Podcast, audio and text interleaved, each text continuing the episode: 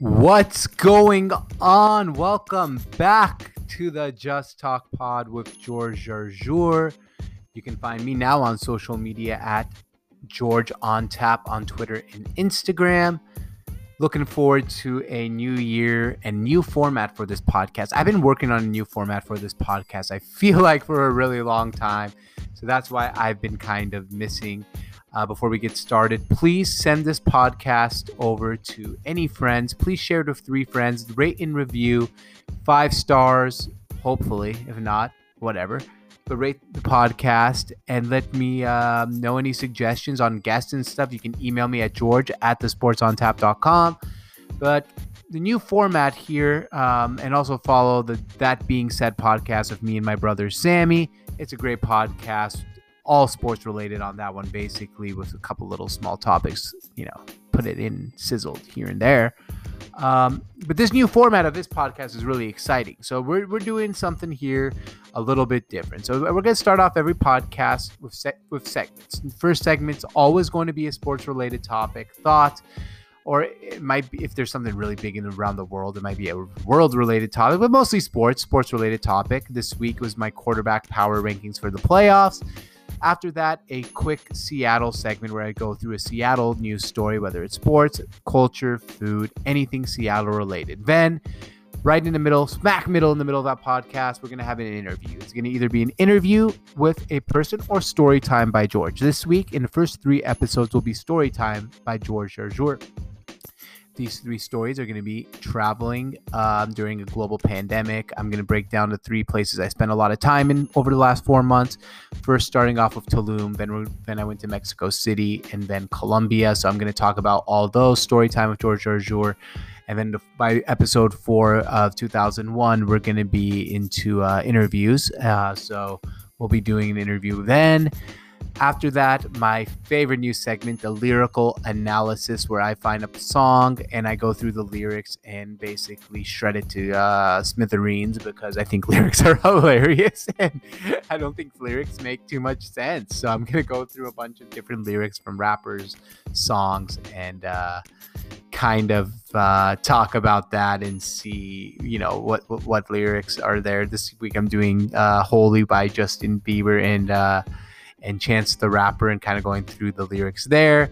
And then I'll end it with my favorite soccer team, Tottenham, on every episode. Really quick segment on that. It's usually two or three minutes just talking about the Spurs, where they are, because I'm trying to get, you know, maybe people who listen to this podcast, we all become Spurs fans. Most people who listen to this podcast don't probably don't have a favorite English Premier League team. So we're all adopting the Spurs. You're a fan of me, you're a fan of my podcast. We're all Spurs fans, Spurs supporters, as they say. Coys for those who don't know what that means, come on you Spurs. So we're gonna do that. Um, let's go through those all every week, and then we're gonna release this podcast most likely Wednesdays. Wednesdays either uh, probably earlier in the day. This week is later in the day, and Saturdays. Um, probably be recorded Friday, but Saturday will be released. So that is the uh, Just Talk Pod with George George's new segment. Uh, before we get started, uh, visit betus.com. That's B E T U S.com and use promo code the sports on tap to gamble. We all like sports betting. We all like gambling. So we're gonna. I'll be giving out a pick every podcast uh, right here. Not this one, but from here on out, every one pick. And uh, on football, once football, you know, we'll be giving out five picks.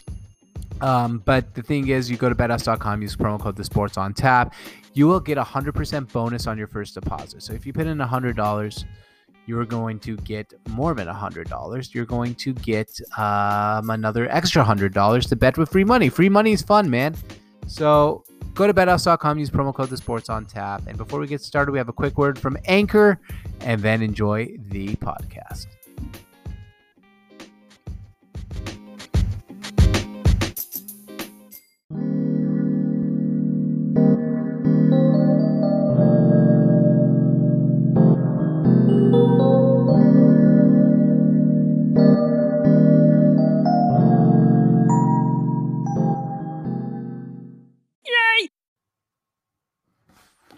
All right. So, welcome into the episode. I know it's been a while. As I said, we had uh re- restructuring this podcast. You heard the intro, you know the deal. Today we're starting off with our playoff quarterback power rankings. And man, uh, as you guys all know, there's 14 teams left. Kind of going through the quarterbacks. Not all of them are really, really good, which is, you know, something that we've seen a lot of times. We got some bad quarterbacks, and bad quarterbacks are the worst. I mean, a lot of people misconstrue me and they think that I root for all these uh, guys like, for example, Baker Mayfield, right? Oh, you want Baker Mayfield to be bad. You don't like Baker Mayfield. You don't root for Baker Mayfield. And people don't realize that I'm actually not like that. What I'm really saying is I want to see as many good quarterbacks as I can. I want to see really good quarterbacks being played. I want to see good quarterbacking being uh, happening around the league. I'd rather not see bad quarterback play. So rather than seeing Alex Smith, I wish Dwayne Haskins was good, but Dwayne Haskins, you know, rather go to strip clubs and rather party and rather do a lot of different things and be a good quarterback. And for me, I guess a lot of times what I keep saying is you got to realize with quarterbacks and just especially young athletes in general, these are 23, 24, 25 year olds, sometimes even younger who got millions of dollars. And how would I have handled it, right? Would I have handled it even as good as they did? Probably not, because it's really hard to handle this type of money, this type of fame, this type of uh, pressure, especially at the quarterback position. So, no, not every single person is made to be a really good franchise quarterback. Some people aren't made for that. So, can't really blame them. So, no, I don't root for quarterbacks to be bad. I do root for some quarterbacks more to be good because I predicted them to be good, like Carson Wentz, and I was completely wrong about that all year. So I root for guys like Carson Wentz to be better, uh, and they're, when they're not good, it kind of sucks for my takes. It sucks for my uh, for my type of way of looking at people and what I want them to be. But at the end of the day, if they're not very good, that's that's something that you that sucks when you get it wrong. But no, I want more good quarterbacks, the better quarterback play, the better quality of football, and the more fun it is. So what I did here was my you know, I ranked all 14 quarterbacks that are left in the playoffs. I'm going to do this every week uh, here throughout the playoffs. And for this week, I'm going to say what's at stake, right? Um, I might change up the narrative on the next one, but this one is the what's at stake rankings. So um, I'm ranking the quarterbacks just so everyone knows these aren't the the 14th like the best quarterbacks. This is their playoff power ranking. So I have Aaron Rodgers as the league MVP this year, but I, I think I have Patrick Mahomes ahead of Aaron Rodgers in my quarterback playoff power rankings because these are this is who I want playing a playoff game right now. And if if you tell me Patrick Mahomes versus Aaron Rodgers, they both have one Super Bowl, I'm probably picking the Chiefs. So that's why I'd put him. But I'm picking Aaron Rodgers for MVP. That's why he finished number one in my quarterback uh, power rankings for the regular season. So let's get it going. What's at stake? The 14th best quarterback to me um, is Alex Smith. Look, what's at stake for Alex Smith at part of a Washington football team? Nothing. Nothing's really at stake for Alex Smith. It's already a good comeback story. It's a comeback story of a year, most probably. It's an incredible achievement to come back from like 300 surgeries or whatever it might have been. And it's, but let's be real. He's just not that good anymore. I mean, no one watches Alex Smith. Like, man, that's a quality quarterback. I want Alex Smith co- uh, quarterback in my team. I know it's harsh having him last, but I think he's the worst quarterback left out of any quarterback playing in the playoffs. And I think they get ran out of the field by the Buccaneers. Number 13 is John Wolford of the Los Angeles Rams. Look, he shouldn't be starting anyway. Maybe it's Goff that's going to be starting the game. Nothing's really at stake here, but if he wins a playoff game, many will question whether Goff is worth the money or not. So that's really what's at stake here. It's Goff's future is at stake with John Wolford, who, you know, uh, he's not as good as Goff, but he does a lot of things that Goff can't do, like move the pocket, roll out a little bit. For me, it's like, okay, so if Goff can't, if Wolford wins a playoff game, that's what's at stake. It's more for Goff. What's at stake for Goff? People are going to be like, this Garrett, Jared Goff really worth the money? Number 12 is Mitchell Trubisky, Chicago Bears. The future's at stake here for Mitchell Trubisky. If Mitchell Trubisky can win a road playoff game, many are going to wonder if he's worth sticking around in for the future in Chicago. Or if he looks awful, a lot of people are going to be like, hey, it's time to call for Mitch Trubisky's job and go find the replacement quarterback. So I think if Mitchell Trubisky goes to New Orleans and looks good and he finishes the season as hot as this offense has looked, I think they scored 30 points in five straight games, which makes no sense when you watch Mitchell Trubisky throw the football because he's just not that good uh, or that elite of a thrower of a football. You're gonna wonder, right? Like you're gonna be like, all right, so should Mitch Trubisky be the quarterback here or not? Like there's a lot of lot at stake there. Number 11 is Phil Rivers. What's at stake for Phil Rivers? Another year right? So is it time for another year of Phil Rivers if they win a playoff game, if they go upset Buffalo? Or is it time to call it quit and call it a career for Phil? So that's something at stake for Phil Rivers. That's something you got to keep in mind here. Um, if and number 10 is Baker Mayfield. Uh, look, if there's not much at stake for Baker Mayfield here because at the end of the day, this is great. He got the Browns to the playoffs. He had a good season. There's not much at stake here. But I guess if you want to ask what's at stake, if Baker wins a playoff game, many will call for a new contract worth a lot of money when he's due for that new contract. Plus, if they beat the rival Steelers, it would be a huge day for Browns fans. So like there's a lot at stake for Browns fans here, but I don't think there's much at stake for Baker Mayfield. I think he has proven he's going to at least get a, be the future quarterback for the Cleveland Browns. Number nine, Drew Brees, uh, quarterback power ranking. Look, uh, what's at stake here? A lot a first round exit for Drew Brees in his career, there's been a lot of them. There's been a lot of first round exits. This could be the end of his career if they lose. If he looks bad doing it, he's looked bad. This could be the last game in Drew Brees' career. So if he gets another playoff first round exit, one and done, there's a lot of those in Drew Brees' career. Number eight is Lamar Jackson. And you're going to see why I have him at number eight and behind like Ryan Tannehill and Big Ben is because it's a playoff power. He hasn't won a game yet. Um, I even though I think he's better than a lot of the guys ahead of him. But what's at stake here? He has the most at stake is Lamar Jackson. Two years of one and done in the playoffs for Lamar. And he has to prove he's worth the big extension and that he can actually win the big playoff game. So he has a lot at stake here. There's a lot at stake for Lamar Jackson, man. This is legacy. We don't want to be if if another year of talking about this with Lamar would be disastrous for Lamar Jackson's career. We Lamar Jackson needs this win more than any quarterback on this list needs this win. Number seven is Ryan Tannehill. Not much at stake here. I had him slightly above Lamar in my quarterback playoff power rankings because we've seen him win two playoff games. We've seen him beat Lamar Jackson. Lamar Jackson is better than Ryan Tannehill. There's no doubt about that. He's gonna probably. I think he's gonna jump him. If this is just a playoff quarterback power ranker. Number six, Big Ben. What's at stake here? Um, I guess the future of a franchise, right? I mean, a lot of legacy thing here. You win three Super Bowls as a starting quarterback. There's a lot at stake, but this is a legacy thing. This is a future thing. If Big Ben hasn't looked very good the last few weeks, and if he looks bad again, you're going to be looking back and be like, all right, so do they go draft a quarterback? Do they? What do they do? What do the What do the Pittsburgh Steelers do here for the future? Number five is Josh Allen. Josh Allen is getting his first playoff win would be huge for the Bills. Um, if they wanted to win a Super Bowl, whether it's this year, next year, you want to just see Josh Allen do it in a big game like in the playoffs. Not saying he can't, but we just haven't he hasn't had the opportunity or hasn't had the need to do it yet. But I think this is his first one, and I think he's going to do it. I really like what I've seen all year out of Josh Allen, but there's a little bit at stake here. You don't want to be this would be his second playoff appearance. You don't want to go 0 2 in your first two starts in the playoffs. So there's a little bit at stake here for Josh Allen, but not too much. Number four is Tom Brady. Uh, he's this high because we've seen him win six fucking Super Bowls. Just to be honest with you, right? How many Super Bowls? I mean, could this be seven? What's that stake for Tom Brady here? Um, not just being the goat of football, which he is. He if he wins the seventh Super Bowl, he's the goat of all professional sports, right?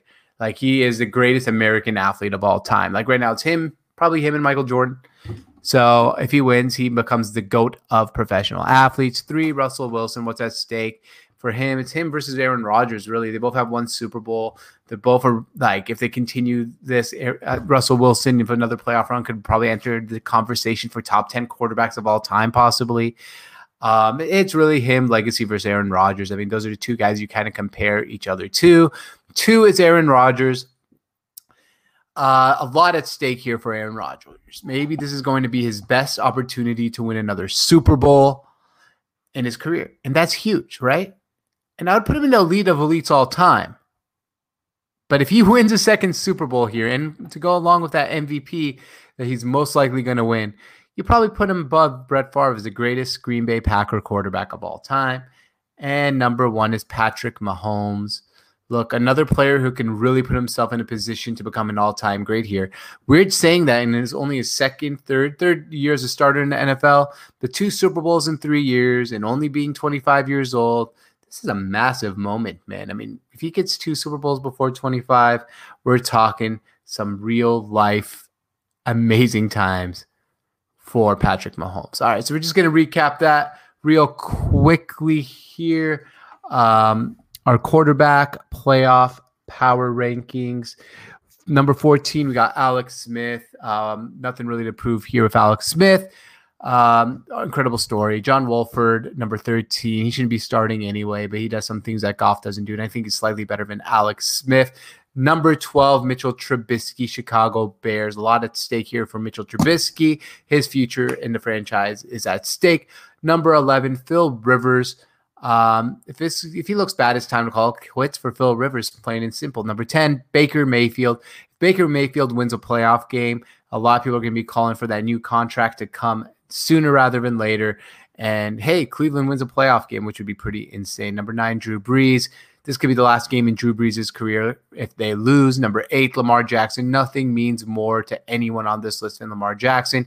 Lamar Jackson needs to win a playoff game, or we're going to be talking about playoff failures for another year, and we'll be calling him the James Harden of the NFL. Big stats, no substance in the playoffs. Number seven, Ryan Tannehill. Not much at stake here. Um, the reason he's above Lamar Jackson is because he beat Lamar Jackson last year in the playoffs and uh, he did look better in that game, frankly, than Lamar did. Number six is Big Ben. He's not much at stake here, but Big Ben has playoff pedigree. That's why he's at number six. Number five, Josh Allen. Big, big, big, big, big, big, big game for Big Ben here, man. If uh, or Josh Allen, I'm sorry, um, he didn't get his first playoff win, which would be absolutely massive. Number four is Tom Brady. He can become the greatest athlete in professional sports history if he wins a Super Bowl during these playoffs. Number three, Russell Wilson a big playoff win, a Super Bowl appearance, which would be his third, would maybe propel him into the top 10 quarterbacks of all time. Number two is Aaron Rodgers. Look, this might be Aaron Rodgers' best opportunity to win another Super Bowl, and another Super Bowl win with Aaron Rodgers to pair with a likely MVP would put him in as the greatest Green Bay Packer quarterback of all time. And number one is Patrick Mahomes. We'll be talking about two Super Bowls, three years at the age of 25. So those are our quarterback power rankings. Um, I hope you guys enjoyed those. As I said, um, you heard the intro. You know the new format with this podcast. Coming up next is our Seattle segment. First edition of first edition of a Seattle segment. Rain. I don't know, man. I, will probably have some catch line by the next couple episodes. And as you heard in the intro, I mean this this intro is a little longer than usual. It doesn't have to be sports related, but this one is. So today's um, first Seattle segment is about the cost of reviving the Seattle Supersonics. Reports suggest it could be $2.5 billion expansion fee for a team. From the oh, quote, the Oakview Group co-founder Tim Leiweke, who is spearheading a $930 million overhaul of Climate Pledge Arena, said that Silver's comments Adam Silver, for those who don't know, the commissioner of NBA, that Seattle be positioned to pounce on a team whenever the NBA opts to make one available. Leiweke, who spent years helping run multiple NBA teams, worked closely with Silver in the league's head office on arena ventures overseas and has outfitted Climate Pledge Arena with nearly 50 million, 50 million in NBA specific locker room and media installation designs quote unquote. The league knows that the leadership on our side, from ownership to our management of the building, are NBA family members, Leiweke said. They are well aware of that. They are well aware of the steps we've taken so that if and when they come knocking on our door, our building will be 100% ready. And I know a lot of people have been wondering would the NBA play in Climate Pledge Arena or would the NBA um, or would the NBA play in uh, SoDo in a new building? I'm not quite sure, but just the thought of the Seattle Supersonics coming back to Seattle makes me giddy, right? I mean, come on. How happy would you be to see the Seattle Supersonics come back? For me, I'd be ecstatic. I don't have an NBA team. Uh, for those who follow me and my brother's podcast, that being said, podcast, we love the Phoenix Suns right now because we might be moving to Phoenix at some point. So we're big Phoenix. We're following the Phoenix Suns, but we're Seattle fans at heart. I'm a Sonics fan. I growing up, I'm a Mariners fan. I'm a Seahawks fan. I'm a Huskies fan. Shit, I'm gonna be a huge Kraken fan. I'm a crackhead. I've always, I, I, mean, I can't wait to be using that on the pod all the time. I'm a crackhead, crackhead. So that's what I am. I'm a crackhead, and I'm just wondering, like, man, I just want to see the Sonics come back, and it'd be great. A 2.5 billion dollar expansion fee. I I love the SoDo idea and having a whole district of restaurants and stuff all there, restaurants and sports teams. You know, the Mariners, Seahawks, and Sonics. But at the end of the day, I kind of want to see Queen Anne revived. I'd rather see that. I would like to see Climate Pledge Arena have the Kraken and Sonics. You have your indoor sports in uh in Queen Anne, and you have your outdoor sports in SoDo. And you can revive the economy there. All the restaurant owners and bar owners over there really took a big hit when the Sonics left town. And that'll just help Queen Anne revive a little bit. And I just would love to see that area down on Denny Way or near Denny Way, you know, become really, really special again for the Seattle Supersonics. And a $2.5 billion deal, I mean, it's pretty easy what you got to do here, right? There's going to be two teams, it seems like, for expansion. And people are like, you can't put the Sonics in there if you're going to have Vegas in there. No, no, I think you can put in two Western Conference teams. I think what you do here is you get the Sonics in and you get the um, Seattle Sonics in the Las Vegas, whatever the fuck you want to call them in, and you got add two Western Conference teams, and then you got to move one of a Western Conference teams. If you draw a map down the United States, right? I mean, you can t- kind of tell that New Orleans, New Orleans is on the East Coast. Uh, it's not a Western city. I drove from Seattle. I mean, sorry, from Seattle to Miami when I used to live in Miami to Louisiana on the same day. I left in the morning. I got to Louisiana at night to New Orleans. Well, Baton Rouge. Watch my Huskies lose forty-one to three to the uh, to the LSU Tigers. That's a different story for a different day. Great, great place, though. If you haven't been to a game in Baton Rouge, if you haven't had alligator, if you haven't tailgated in LSU, you got to do it. I kind of wish I did it when I was like, you know, a game where I didn't really care about. I really cared about the Huskies, but I'll, I'll do it again. I want to go. You know, I have some plans to do this again and go. Um, go out there and check it out. Again, you know, in a game I don't care about. Maybe against against Alabama, like a really big game.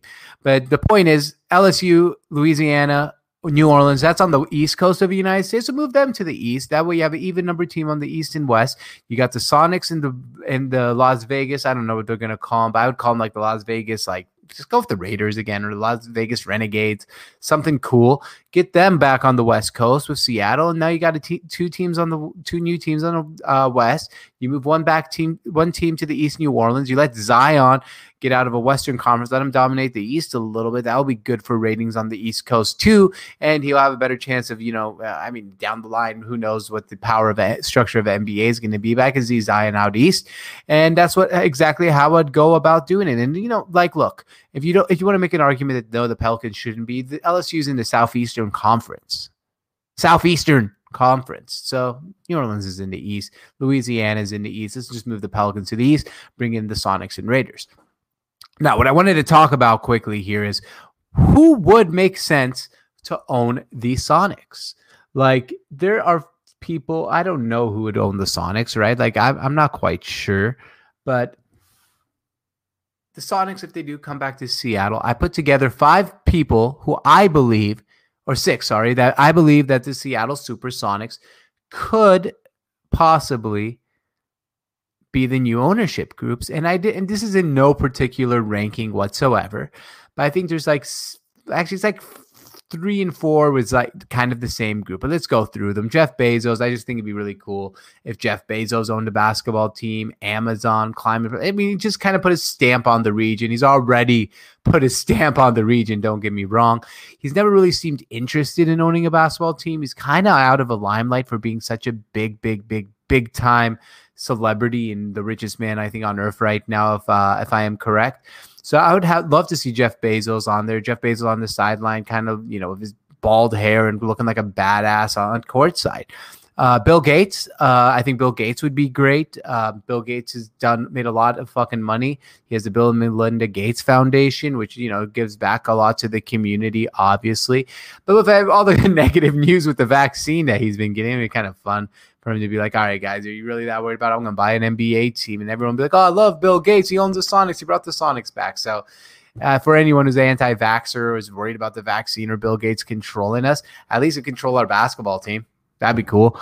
Uh, number three and four are the same person. I want the Oakview group led by Tim Leiweke to run the stadium, fund it, run the operations, but the city, like the Green Bay Packers, the Green Bay Packers side, to actually own the team. That'd be so cool. The Seattle Supersonics are owned by the t- city. They don't have an owner. Um, we just put together public funds to put in an expansion fee 2.5 million you know we have what 8 million people in the state of washington I believe. Like I don't, I, I think that's right. Let's see, we have 200. Uh, no, we have eight million people in the state of Washington. So I don't know how much that would be for 1.2 billion, but it can't be that much money, right? 2.5 billion divided by 8 million. I, I don't know what that would be, but I think it's like 31 bucks a person. I'll pay 31 bucks and bring back our Sonics. That'd be cool, right? If we own the team as a city. Kevin Garnett, he said he wants to bring back the Sonics. That'd be fun. And of course, Chris Hansen. Those would be the people I would like to see bring back our Sonics. I I, I think they would be all pretty fun people to own this team, to bring back the city, revive it. So that's today's Seattle story. Bring back our Sonics, save them. I'd rather get an expansion team than take another person's team. We ain't Oklahoma City. We're better than that.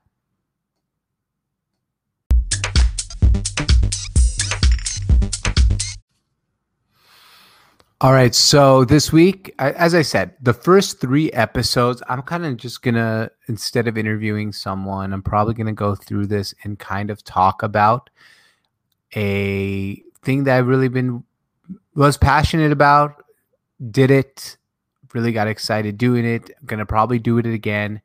A lot of people aren't going to like it because people are crazy right now. The world's crazy right now. Um, but, it's story time. So usually it's either going to be an interview or story time. That, but the first three episodes are going to be story times because I spend a significant amount of time in three different locations uh, during the last what four months two months in colombia almost a month in um, in tulum and a month in mexico city and I decided that during these first couple episodes, I'm going to talk about what it's like to travel during a global pandemic, during a time where people aren't traveling, during a time people don't think you should be traveling. And I, I kind of disagree with that as long as you're being safe and you're not trying to harm anyone and you're doing it responsibly. I think you can travel, you can enjoy your life um, despite COVID 19, despite the ramifications around it, despite the scared, you know, world we're living in. You can't you can't just hide in in a, your own bubble. So sometimes I feel like you got to get out of there and do what you got to do, and it's a lot of fun sometimes, but it's also not as fun as it would be. So today, um, one of the first three of traveling during a global pandemic is that I went to Tulum for a month, Mexico City for a month, and Colombia for a month, including Bogota, Medellin, Cartagena.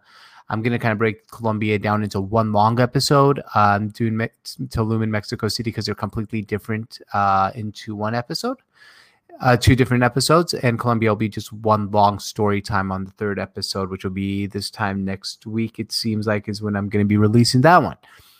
So Tulum. Um, for those listening to the podcast, I did a couple podcasts while I was in Tulum. They, you guys know I was there. Uh, if you follow me on social media at the George on Tap or just George on Tap on Instagram or Twitter, you know I was there. I went and traveled. I rented an Airbnb, which was fantastic.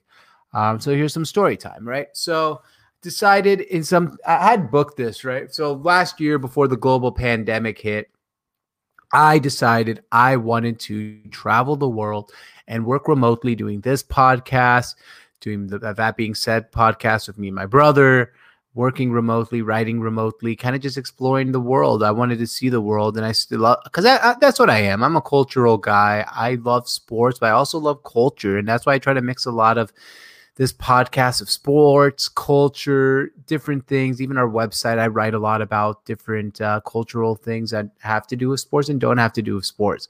So my thing was, I was going to go. Um, I was going to start off actually last year uh, in Colombia for a couple months. I was going to hit up a couple soccer games, go to Argentina, do the same things, go to Boca Junior versus Rio Grande. Um, you know, one of the biggest rivalries in in sports. It's one of the biggest, baddest, meanest, craziest.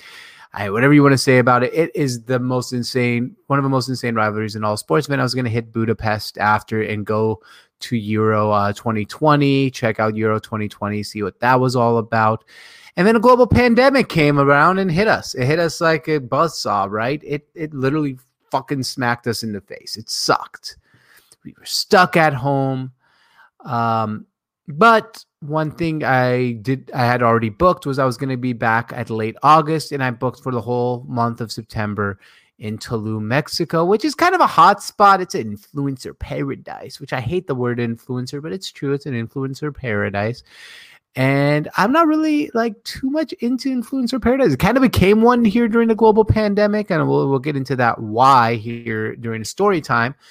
But I booked Tulum to end the trip, get closer to the United States, and I'd hop back to the United States, finish the football season, figure out what I was going to do next. Um, but whatever. So I, um, around the middle, I mean, I think I was booked for August 30th. I think around that around that time. So around August 15th, it was 10 days away. So man, we're in a global pandemic. Mexico is open. I don't know if I want to go to Tulum or not. I should just cancel it. So I hit up Airbnb and I'm like, yo, what's up? Can I cancel this reservation? They said you got to contact the host and you'd only be refundable if you were able to go ahead and cancel the um if the host would cancel for you. So the host wouldn't cancel for me. So I was like, all right, screw it. What should I do? Should I just swallow the money or should I head up to New Mexico? I decided not to go um, until about three days left before trip. And then I was like, fuck it, I'm going. So I hop on an airplane. First airplane experience with COVID. It was fucking scary. I probably wiped the, I, I never took off my mask. I wiped off the uh, seat with uh, Clorox wipes I brought my own Clorox wipes. I wiped off everything with Clorox wipes. I put hand sanitizer everywhere. And I got to Tulum, Mexico, got on the, uh, went and rented a car. Here's a little fun fact for y'all, you youngins out there. Car insurance, uh, even if your credit card offers you car insurance, which mine does, isn't eligible in Mexico. So they didn't take that. So yeah, it's not if four bucks a day. It really ends up being like 30 bucks a day for a whole month. Uh, I got a little bit of discount. I think I ended up paying 300 for a rental car for that whole month. I was like, all right, cool, whatever. I'm going to do a month in Tulum. If things start opening up, I'll go somewhere else. If not, then not. I'll come back to States or I'll just stay in Tulum. Uh, I wasn't really quite sure what I was to do. It was nerve wracking. I get in that, I get in there, right? So I get in that car start driving, driving, driving. I go to the ATM, get some cash out, get some gas. Next day, if you listen to podcasts, I talk about it. Find out my credit card got stolen, my debit card got stolen, bunch of money wiped out, just whoosh, whoosh, whoosh, money wiped out of my account. So that's how my digital nomading experience, which by the way, now that word's overplayed because everyone's kind of a digital nomad now because everyone's working from home. So my money gets stolen like six thousand bucks in charges on computers, laptops, whatever. I have a good bank. Shout out to Home Street Bank, not a sponsor, but um, if you want to be, hit me up. Shout out to Home Street Bank. They I call them. They take care of it. I get all my money back. Um, but it sucks, right? It sucks. I get you know, I lose some money, I get it back, whatever. So I'm in Tulum, Mexico for a month. And here's what it's like traveling during a global pandemic. There's a lot of, a lot, a lot, a lot, of responsible people out there. Really, this is what it's like to travel during a global pandemic. You're going to have to keep in mind during a global pandemic and traveling during a global pandemic, there's a lot of responsible people out there. There's people wearing masks. There's people, I mean, if you're traveling, you're probably not completely social distancing. Let's be completely frank, but you're pre- you're being careful. You're not mingling with people you don't know. You're wearing your mask. You're going about your life in a freedom type of way, but not completely freedom. That's what I'd say traveling during a global pandemic is like. You're careful. You're nervous, but you're kind of acting somewhat more normal than you would if you were putting yourself under complete lockdown. So you tra- I traveled out there during the global pandemic and I got my mask on most of the time. But as many as smart people as there are, there's a lot of dumb motherfuckers out there too, right? So I I mean there were some places while my first month out there in Tulum, I was like I can't go to this place. So here's my story time. You know, my third or fourth day there, I'm just working remotely, enjoying myself. But whenever I can, I want to hit the beach. And in Tulum, there's beach clubs. And when I say beach club, doesn't mean beach club. I'm talking about beach clubs nice you get a lounge chair you can get a little cabana it's not that expensive uh, compared to what you would think it is. But it's expensive, right? You know, $100 minimum, $50 minimum some places, $20 minimum some places for people, depending on which one you go. Vagalume, shout out to Vagalume, the best one out there. I think it's like 50 bucks, 70 bucks a person when I was there. But the thing is, there's a lot of dumb people out there. So the first day I'm out there, I'm going around and I see what do I see? I see a place uh, like pretty looks pretty cool called Taboo, and I go in there, and it was like exactly what you'd think like florida on spring break at the beginning of the uh, pandemic. No masks people grinding on each other hookahs being passed around. It was pretty nuts. Um, people drinking no social distancing face to face and i just walked out so that's what it's like to travel, right? You got to be careful. So you can choose your places. You can travel and be responsible. You can also travel and be a dumb fuck. You can you can really get sick really quickly. And a lot of people who went to Tulum during that first period got sick. And that's why like I was like kind of like I did Tulum a little differently than most people did. I was by myself most of the time in my room and didn't really party much. So that was Tulum, right? So like I saw that. I I really did. Now as as the month continued to progress, as the month continued to evolve, I started going out a little bit more. I got a little more comfortable. I was seeing people, I was hanging out with people, but still pretty socially distanced. Kind of, you know, for me, it was like the beach was really easy to stay pretty socially distanced on because it's a beach. It was fun. I made a couple friends. Uh, shout out to Manuel, who's became one of my best friends I've ever met. He's a great guy. Also owns a sports betting company, so that's pretty cool since we uh, both work in sports and he lived right above me. And I so I mean overall I would say Tulum was great traveling during the global pandemic. Uh, it was fun. I was able to swim a lot. I got a lot of sun. I was really happy. I ran every single day. Um, one of the things though I did want to point out was like towards the end, uh, as more and more t- places seemed like they were going to be closed for the United States, the more and more people came to Tulum. And the more and more people came to Tulum as the word came out, the more and more Tulum got a little bit overplayed. Um, a lot of problems, a lot of people, a lot of uh, I love Tulum. It's been one of my favorite places. I just hope I can't wait till Tulum becomes not the big popular place anymore, so I can go back and enjoy it. Because a lot of construction was leading to a lot of American tourists, which no problem with American tourists, but these were a lot of people not wearing masks, a lot of people not socially distancing, which is fine, like not fine, but you know what I mean. Like I'm, I'm not like the biggest like worry cat, worried, worried wart but I mean, it just was a lot of people just doing crazy things. So the last night I'm in Tulum, I go out to this bar and uh, it's called B- B- Banties, I think Banties, and it's really popular.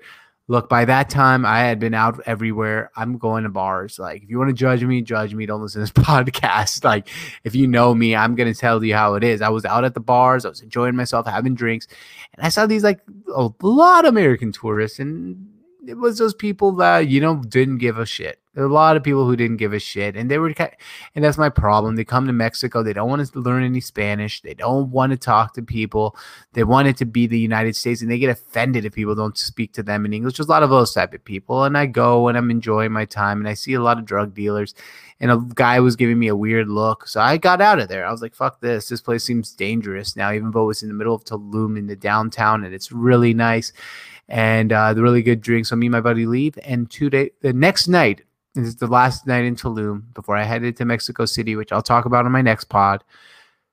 A shooting occurred, and two people died, two tourists, and it turns out it was drug dealers. And the more Americans that come in, the more drug dealers come in as well. So, I just here's the thing: I think you should all go to Tulum It's a great place. But wait till the global pandemic's over. That way not not the whole entire United States goes to Tulum at the same exact time and it just becomes an extension of the United States. That's why I decided I'm out of Tulum. I'm heading to Mexico City because as I said earlier in this podcast, I like culture and I wanted to go somewhere cultural. So that's traveling during a global pandemic.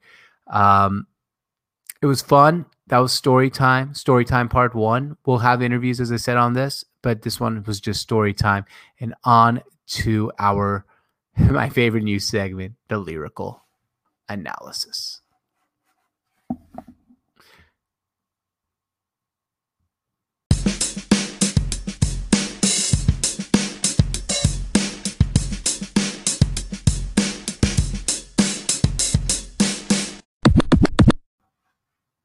All right, lyrical analysis time. Oh man, so my first segment doing this, and I I don't know if it's going to be as entertaining as I think it's going to be, but I think it's going to be really entertaining. Um, the thing with lyrical lyrics, right, and the reason I'm doing this is because I think lyrics are insane. Like these rappers and these singers have all these lyrics, and they're like, "Oh, my lyrical analysis," like this. What it sounds like to me, and really, a lot of it doesn't make any sense, and a lot of it's kind of ridiculous.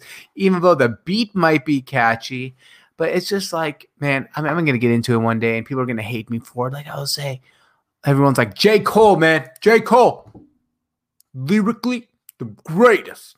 Kendrick Lamar, man, the greatest lyrical. Un- like, dude, relax. All right. Tupac was a really good lyric. Like, we don't have to just pretend everyone's really good at lyrics, right? So, this one is a, one guy who I find to be, as much as yeah, people who know me, I don't think J. Cole's that great. He's all right. Kendrick Lamar, he's good. He's all right. He's not the greatest rapper of all time. But the one guy I can't stand is Chance the Rapper. And all you listen to Chance the Rapper, like he's like a gospel singer more than Chance the Rapper. So this song he's only featured in, and he's with Justin Bieber, and it's called Holy. I think it's number three on the charts right now. And look, first of all, I want to say before I get started, the video is fucking dope. The video is emotional. It hits a lot of things home. I love the video. I thought it was great. And I just think the beat's good. I think the song is great. But let's go through the lyrics. So we're gonna start off, and it starts off with uh with Bieber, right? Um let me see. Here we are. All right. So it starts off with with Bieber, and he says, "Let's get it started." All right. So he starts off with Bieber, and he says, "I hear a lot about sinners. I don't think I'll be a saint, but I might go down to the river because the way the sky opens when we touch, yeah, it's making me say." All right. Good start here. Not bad. Sinners, saints, go down to the river, talking about being baptized because the song's called Holy makes sense pretty much. He goes on next to say that the way you hold me, and he says, Hold me, hold me, hold me, feels so holy, holy, holy, holy. On God, running to the altar like a track star. Can't wait another second because the way you, this is the chorus, by the way. Hold me, hold me, hold me, hold me, hold me, hold me, feels so holy pretty solid. I gotta say, he's done a pretty good job with the chorus. The chorus always does pretty good, by the way. Finishes up with the previous verse with the skies open up when we touch right into a chorus saying holy, because you know, like a holy matrimony. But I'd have to say the running to the altar like a track star is a reach here. Like track, running, altar, like it's overused, man. Come on. Running to get married, a little bit of a reach. Here's where I have my problem starting. I don't do well with drama, and no, I can't stand being fake. And he goes, No, no, no, no, no. And I don't believe in nirvana, but the way we love in the night gave me life. Baby, I can't explain. All right, this drives me fucking nuts. Who does well with drama and likes being fake? It's like all these girls on Instagram, Tinder, Twitter, Facebook who label themselves no drama. If you are fake, get the fuck out of here. That's what they say on their profiles who's we're not going out on a limb here with the whole I don't like fake people or drama. No one likes fake people. Nobody likes drama. This is this is pretty overplayed to me, right? Like I don't like everyone. I they feel like they're trying to be a philosopher and they're like, "Yo, bro, I don't like fake people." Yo, bro, bro, I don't like I don't like drama or fake people. Nah, no shit, Sherlock. Nobody likes drama. Nobody likes fake people. So, you know, this whole, oh, man, I can't handle fake people thing. Yeah, no shit. No one can handle fake people. No one likes drama. No one likes fake people. So, yeah, overplayed, don't like him. And he says he doesn't believe in nirvana, which in itself is an overplayed word. What does nirvana mean? Most people don't know. In Buddhism, a transcendent state in which there is neither suffering, desire, nor sense of self, and the subject is released from the effects of karma and the cycle of death and rebirth. It represents a final goal of Buddhism. So, really, all there was no need for the word nirvana in any sense here. And then we're talking about being holy and about, like, right, the song Holy. And then we're talking about having sex at night. You're touching the night. So, really, how holy, holy are you? To me, it makes no sense. Bad lyrics here. Bad lyrics. Completely bad. He goes back onto the chorus, which we've already talked about. Pretty cool. Um, and he says, The pimps and the players say don't go crushing. Wise men say fools rushing. Good rhyme, by the way. But I don't know. Okay. Here's the thing we've heard this before. The first step the first step pleases the father might be oh sorry this is the next one. Probably right. These sayings have been around for fucking hundreds of years. Pretty much correct. Can't really argue with it. We all have friends who rush into relationships rush into the things that didn't ever work out. So the pimps players and wise men are right. You don't rush into things. And then he says but i don't know. Now you should know justin. No no it, it does it doesn't work. And here comes chance the rapper all right. I, I mean, I, am sorry to all the Chance the Rapper fans here, but this this makes no sense. He starts off by saying, "The first step pleases the Father might be the hardest to take, but when you come out of the water, I'm a believer. My heart is fleshy. Life is short with a temper, like Joe Pesci. They always come and sing your praises. Your name is catchy." what? What did you say? All right. What the hell is Chance the Rapper saying here? First of all, the first step is the hardest to take. Okay, makes sense. But coming out of a martyr makes you a believer of what chance? Yeah, okay, it makes you holy. I get it, baptized. But your heart is fleshy. Mm-hmm. And what does that mean? And people sing your name because your name is catchy. Yeah, uh, if anyone can explain that to me, send me a message because it makes no sense. He goes on to say, but they don't see you how I see you, Parley and Desi. Cross, tween, tween, Hesse, hit the jet ski, jet speed. When they get messy, go lefty like Lionel Messi. Let's take a trip and get to the Vesp and rent a Vespas or rent a jet ski. I know the spots that go got the best weed. We going next week.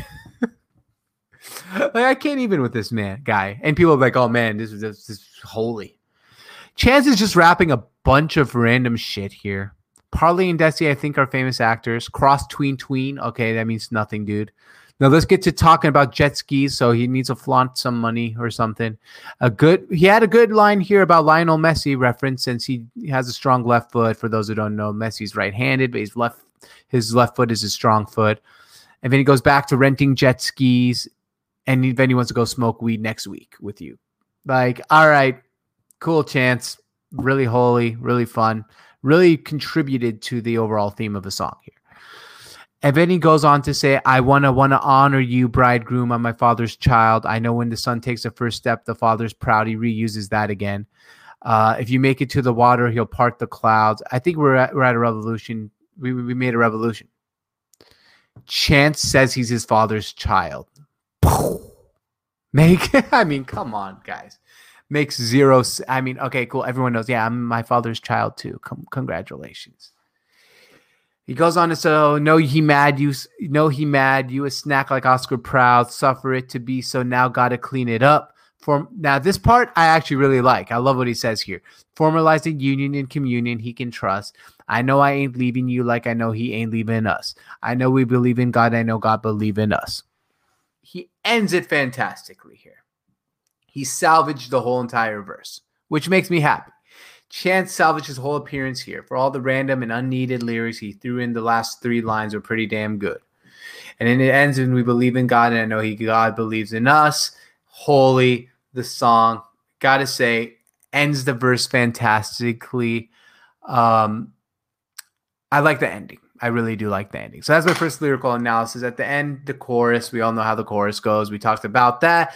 Final rankings. See, I'm working on something here. I don't know what it is yet, but my final rankings is three out of five on the lyrics. Not horrible lyrics, not great lyrics, but I want to give them like awards. I don't know what they are yet. Like three cups, two cups. I don't know. Um, I don't know exactly what it's going to be yet, but we're going to be working on something there. So that's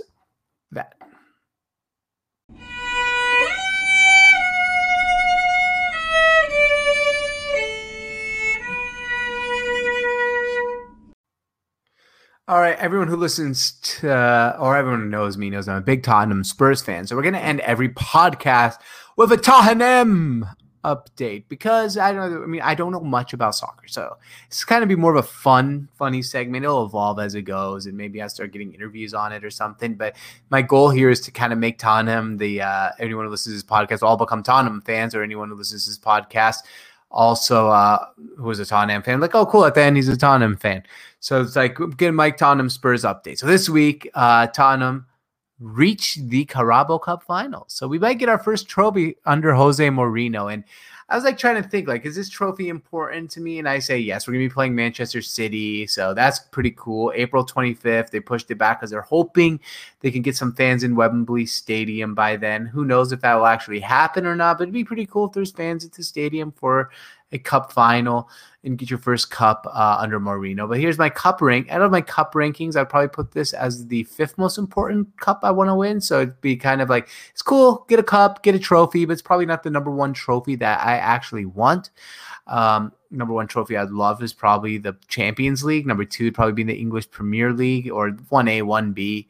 Three is probably a Europa League trophy, for the FA Cup, and five the Carabao Cup. So no, it's great to get that Carabao Cup trophy. You hold the trophy, you feel good, you get one under your belt. But this trophy doesn't mean too much. But I'm really enjoying being a Spurs fan uh, during this time. So this this section is going to evolve. So it's going to be at the end of every podcast. It might be two minutes, it might be five minutes. If I have a lot to say, but as it evolves, it'll probably get a little bit longer. And then we'll do our ending. So Carabao Cup finalists, fantastic. Pretty excited about that. We're gonna be uh, watching all the games, of course. Uh, next, I think Sunday we got our FA Cup game, so that'll be exciting. I'll have more on Friday's podcast about it. And that's the end of today's podcast. So thank you for listening. Um, this is the Just Talk Pod with George Arjour. Please rate, subscribe, tell your friends about this. Send it. You can send it on WhatsApp, man. Just send it to your whole entire phone book. Like, why not? This podcast is going to get more fun as it evolves. And I'm really glad you listened today. Leave five stars. And we'll be back Saturday morning.